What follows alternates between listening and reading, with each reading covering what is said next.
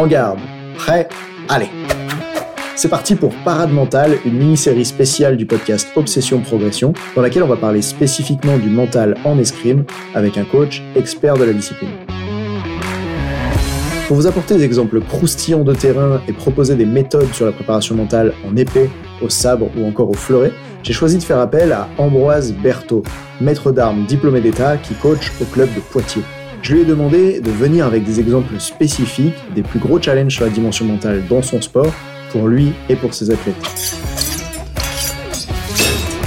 Mon intention, c'est de vous amener des études de cas précises pour qu'on parle réellement du terrain et que vous repartiez avec des techniques ou des prises de conscience pour améliorer vos perfs et riposter quand c'est difficile. Tout ça, peu importe la discipline, même dans des sports collectifs. On a pris beaucoup de plaisir à échanger parce que quand Ambroise amenait ses problèmes, je contre-attaquais avec des solutions et on faisait le lien avec d'autres sports dans lesquels les mêmes transformations seraient utiles. De l'entraînement à la compétition en passant par les relations au sein du groupe, on aborde précisément ce qui peut faire basculer le match. Alors n'esquivez pas les détails et partez à l'assaut de ces épisodes, rendus possibles par Editor.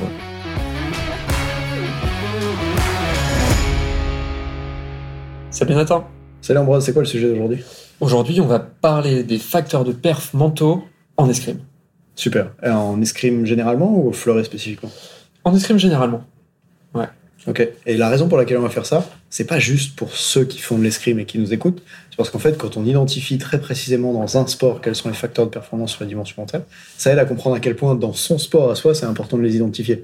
Hein, si je fais juste une introduction, par exemple, au tennis, il y a un paramètre très particulier qui est que quand on sert, il y a plusieurs secondes qui se passent dans lesquelles on récupère la balle, on prépare son service, etc. Et donc, ça n'a rien à voir avec euh, un marathon, par exemple dans lequel il n'y a pas ces alternances entre euh, ça compte, ça compte pas, ça joue, ça joue pas, etc. Mais bref, on est là pour parler de faire. Alors vas-y. Ok, alors avant de vous parler des facteurs de perf en escrime, je vais vous expliquer rapidement comment se déroule une compétition. Au niveau national, c'est souvent sur deux jours, avec le samedi après-midi, un tournoi préqualificatif pour le lendemain, pour le dimanche. Ce tournoi préqualificatif, c'est une phase de poule et une phase de tableau d'élimination directe il faut atteindre un certain classement pour pouvoir se sélectionner pour le dimanche. Et le dimanche, rebelote, mais là c'est tôt le matin que ça commence. En général, les premiers assauts, ils sont à 8 heures le matin. Phase de poule, classement, tableau d'élimination directe, et là on va le plus loin possible euh, vers la finale, avant de se faire éliminer. Donc déjà, il faut être chaud, il faut être prêt, il faut tenir le rythme sur deux jours. Pas toujours évident. Ensuite, pendant une journée, entre la phase de poule et la phase de tableau, il peut s'écouler un temps extrêmement long. Il peut s'écouler entre 4 et 6 heures de compétition. Sans match Non, entre le début et la fin? En tout. 4 et 6 heures, ça peut même être encore plus long. Des fois, une compétition qui commence à 8 heures le matin, elle se termine à 16 ou à 17 heures l'après-midi. Voilà, pour terminer, euh, pour terminer les finales. Donc ça demande vraiment de gérer son effort, son énergie, sa concentration sur un temps très très long avec des phases assez intenses où on va être en combat, des phases où on va pouvoir observer ses prochains adversaires, et des phases où on va juste euh, avoir du temps à tuer. Donc on va manger, on va passer du temps avec les copains, on va se réchauffer avant les matchs suivants. Et dans tout ça, avant chaque phase de poule ou avant chaque nouveau match d'élimination directe, il y a un petit moment de stress et de tension où tu sais pas jusqu'à 5, 10 ou 15 minutes avant le début du, combat sur quelle piste tu vas être, voire même contre qui tu vas tirer. Et des fois, les compétitions en escrime, elles sont dans plusieurs gymnases qui peuvent être euh, éloignés. Des fois, il faut 3, 4, 5 minutes de, marche avec ton, matériel d'escrime sur le dos pour te rendre d'une salle à une autre. Et du coup, tu es obligé d'avoir toujours le téléphone portable sur toi pour guetter le moment où la parution du combat et de la piste sur laquelle tu dois jouer va arriver avant de te rendre sur les lieux de, de la pratique. Donc, euh, ça alterne comme ça entre des phases très creuses où il se passe rien et des moments où, pouf, là, faut s'activer, faut y aller. Voilà. Ça, c'est ce qui se passe entre les combats. Après, au sein d'un combat, qu'en phase de poule, c'est des combats qui sont courts en cinq touches. Là, souvent, on arrive avec une stratégie établie sur le combat parce que justement, dans la poule, on a eu le temps d'observer ses adversaires. Donc, on arrive avec déjà une idée de quels sont ses points forts, quels sont ses points faibles, comment je vais faire pour essayer de lui mettre des points efficacement. Et donc on essaie de dérouler son plan. Et entre chaque touche, pendant que l'arbitre euh, donne sa décision, attribue les points, tout ça, pendant qu'on revient sur sa ligne de mise en garde, eh ben, on va se faire un auto-feedback. Ah, ok, là j'ai fait ça. L'adversaire a réagi ainsi. Mon action a échoué, mon action a réussi. Pourquoi? Qu'est-ce qui a fait que ça a réussi? Qu'est-ce qui a fait que ça a échoué? Comment je peux m'adapter sur la prochaine action Et en même temps, derrière toi, souvent, il y a le coach qui te donne aussi un feedback. Mais pas toujours. Mais pas toujours. Ça, c'est un autre paramètre qui influence. Exactement. Et voilà, donc tu as à peu près 5 secondes pour ça, pour faire ton auto-feedback ou prendre celui du coach, te remettre en piste et exécuter ton plan, etc. etc. Après, sur les matchs en 15, en 15 touches, qui sont plus longs, on a trois reprises de 3 minutes maximales en termes de timing, euh, séparées chacune par une minute de pause. Et donc là, la dynamique, c'est un petit peu la même. Souvent, en tableau, on connaît les adversaires parce qu'on les a déjà rencontrés avant en compétition, on a pu les observer par ailleurs sur d'autres événements ou même sur cette compétition-là. Donc on arrive déjà avec une stratégie qu'on essaie d'appliquer, etc. Auto-feedback entre chaque touche. Et après chaque reprise, tu as une minute avec ton coach. Donc une minute avec le coach, en fait, c'est 30 secondes où tu bois, tu t'essuies le visage parce que tu es dégoulinant, et 30 secondes où le coach te donne une, deux astuces à essayer d'intégrer à ton jeu pour battre ton adversaire sur les prochaines reprises. Et donc tu arrives comme ça en piste. Alors, tu as encore le cardio bien haut, tu vois, après la minute de pause, c'est souvent pas assez suffisant pour, euh, pour se relaxer complètement et arriver totalement serein, tranquille sur la, la prochaine reprise. Tu es encore pris par l'émotion de ce qui vient de se passer avant. Et donc tu arrives là avec des nouvelles idées en tête et il faut tout de suite essayer de les mettre en application. Surtout si tu es en retard au niveau du score. Tu vois, le fait de mener ou d'être mené en escrime, ça influence énormément le, le, jeu que tu vas devoir mettre en place. Oui, parce qu'à la fin des 3 fois 3 minutes, peu importe le score, si par exemple il y a 13-12, ça s'arrête ici même si on n'est pas arrivé en 15. Exactement. Et donc à 13-12, bah, tu as perdu. Voilà. Euh, moi j'ai 13, toi t'as 12. Voilà, t'as gagné, j'ai perdu. C'est peu probable. Hein. J'ai fait l'escrime contre Ambroise il y a quelques jours, ça s'est pas passé comme ça. Donc, euh, je sais pas si je devais résumer un petit peu tout ça. Je dirais que il faut être extrêmement endurant sur une compétition d'escrime parce que c'est un événement qui est long. Il faut être extrêmement patient aussi parce qu'on a des temps de pause qui peuvent être vraiment longs, qui peuvent aller jusqu'à une heure, deux heures de pause entre deux combats.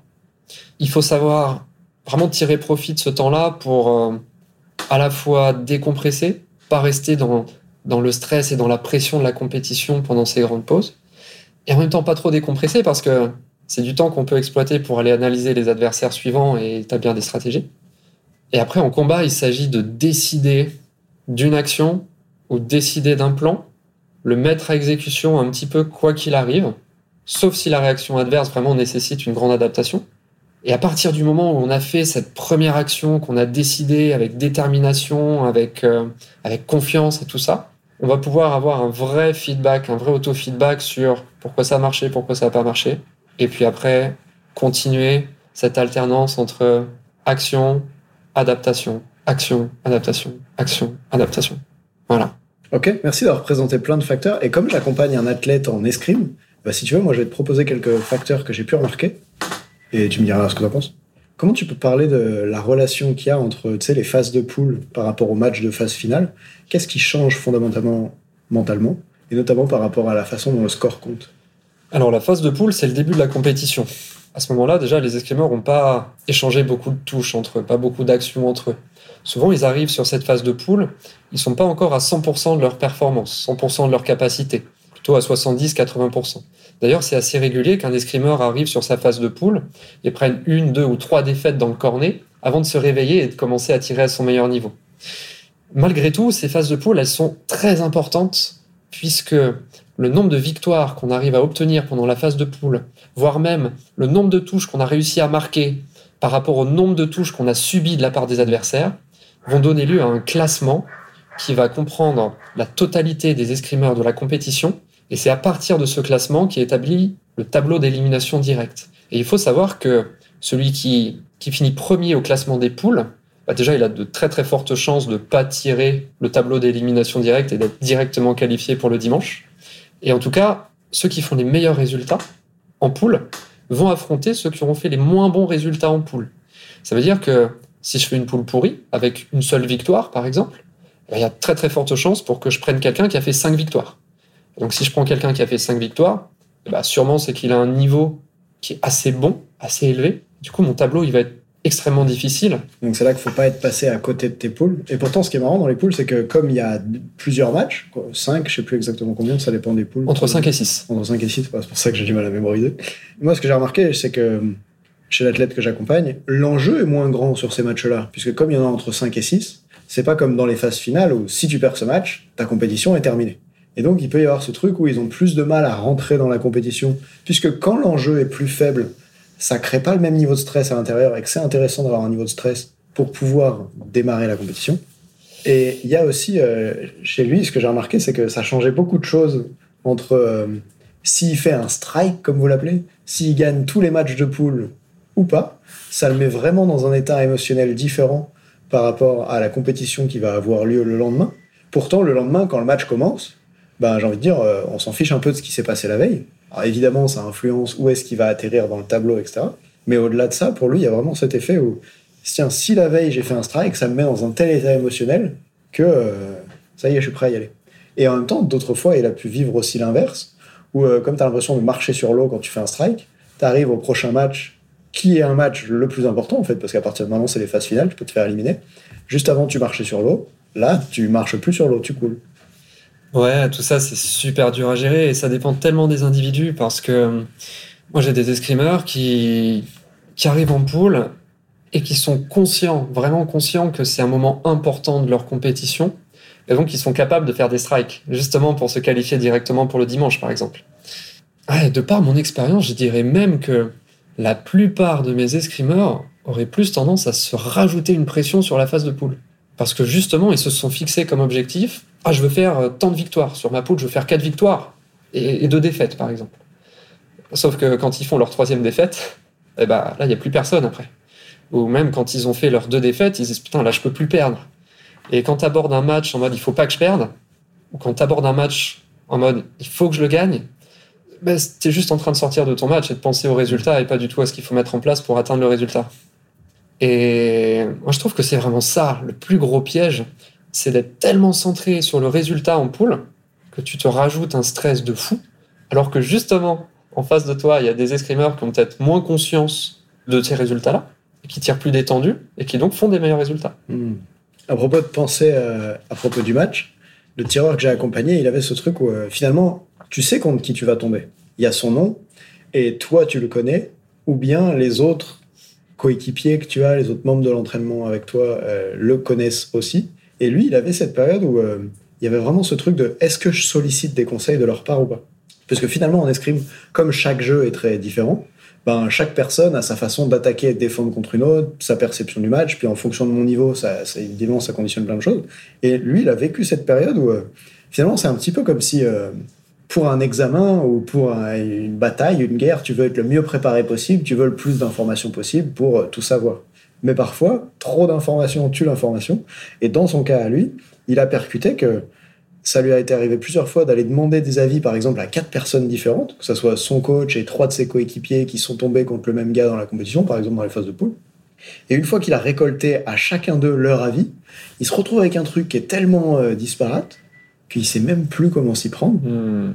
Et finalement, il est resté en ce truc de, en fait, je vais demander l'avis à une personne, ou je vais juste aller regarder le gars jouer, ou je vais prendre juste l'avis de mon coach, par exemple, ou je vais ne pas prendre d'avis.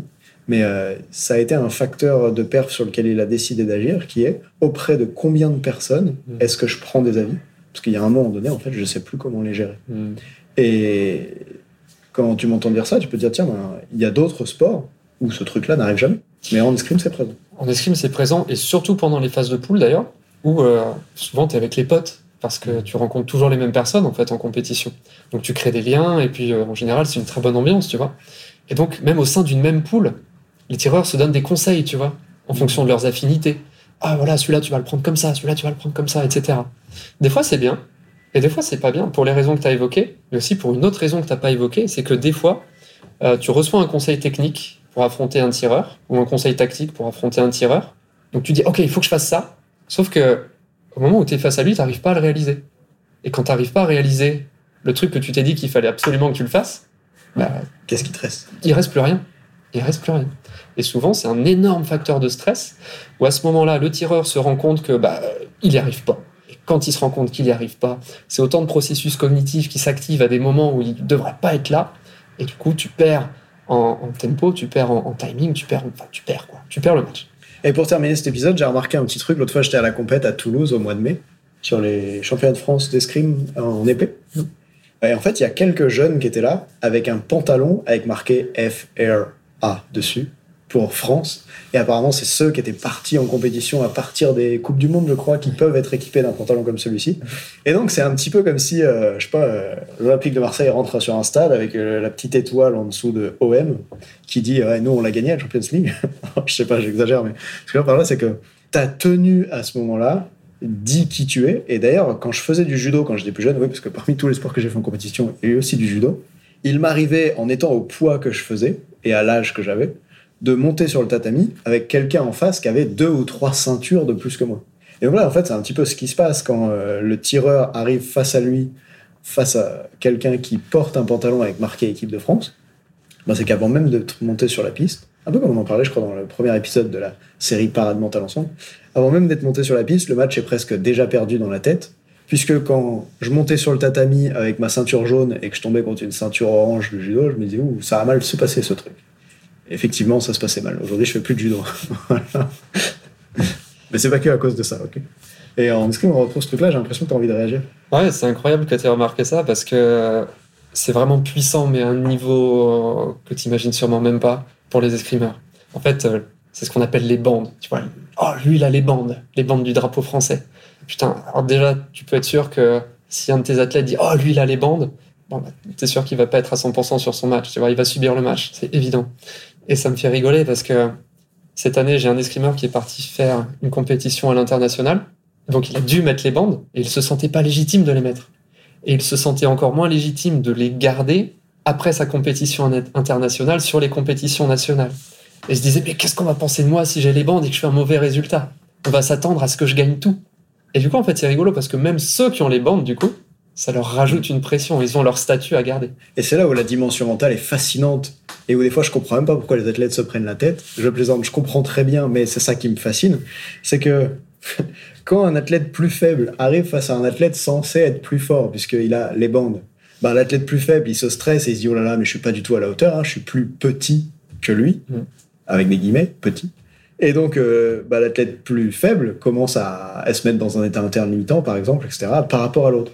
Mais si on regarde ça depuis la place de l'autre, l'autre lui aussi a peur de ne pas respecter son statut, parce que maintenant que j'ai défendu l'équipe de France en championnat, bah, il faut que je sois à la hauteur. Il faut quand même pas que je tire comme quelqu'un qui mériterait pas ces bandes. Et donc on se retrouve avec des athlètes qui paradoxalement ont des avantages énormes l'un par rapport à l'autre, mais se retrouvent tous deux peut-être euh, diminués. Et au final, quand on met ces paradoxes l'un face à l'autre, ça peut aider. Moi, j'ai déjà fait des, des déblocages de croyances limitantes comme ça parfois, ou juste quand tu aides un athlète dans l'une des deux situations à changer de point de vue et de se mettre à la place de l'autre, en disant tiens, mais toi par exemple qui as peur du mec face à toi qui a les bandes, imagine que tu vas en Coupe du Monde une fois et que là-bas tu chopes les bandes et après tu retournes en championnat nationaux et tu dois porter ces bandes. Comment tu te sens? Et là, si l'athlète il dit oh, je me demande si je les mérite et il va falloir que je prouve à tout le monde que je les mérite. Ok, et ça dans quel état ça te met? Ah, c'est dur, ça me met dans le stress. Ok, du coup, tu trouves que c'est plutôt un avantage ou un inconvénient d'avoir les bandes Ah, bah, je préfère pas les avoir. Bon match. Allez, salut. Mm. Et, tu vois, il y a toute cette mécanique-là qui est en place. Et je crois que c'est ça qui est passionnant dans les dimensions mentales. C'est ce paradoxe entre mm. avantage et inconvénient. Trop bien. On a encore un dernier épisode qu'on aimerait vous présenter, donc on se retrouve dans quelques temps sur le prochain épisode. Merci Ambroise. Merci Nathan. Salut.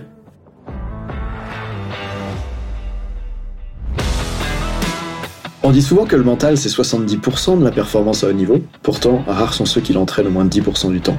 En écoutant jusqu'ici, t'as donné à la dimension mentale un peu plus de la place qu'elle mérite chaque semaine. Bien joué.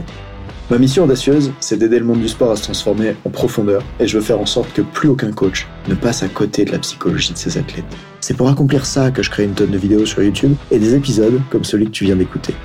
Alors, je vais pas te demander d'inscrire de force tes amis au podcast et en même temps, si tu peux en parler à quelqu'un qui va l'adorer, quelqu'un à qui ça serait utile, ta recommandation elle signifie beaucoup pour moi. Si chaque auditeur en parle juste à deux autres, l'année prochaine, on sera des milliers de fois plus nombreux avec l'obsession progression. Salut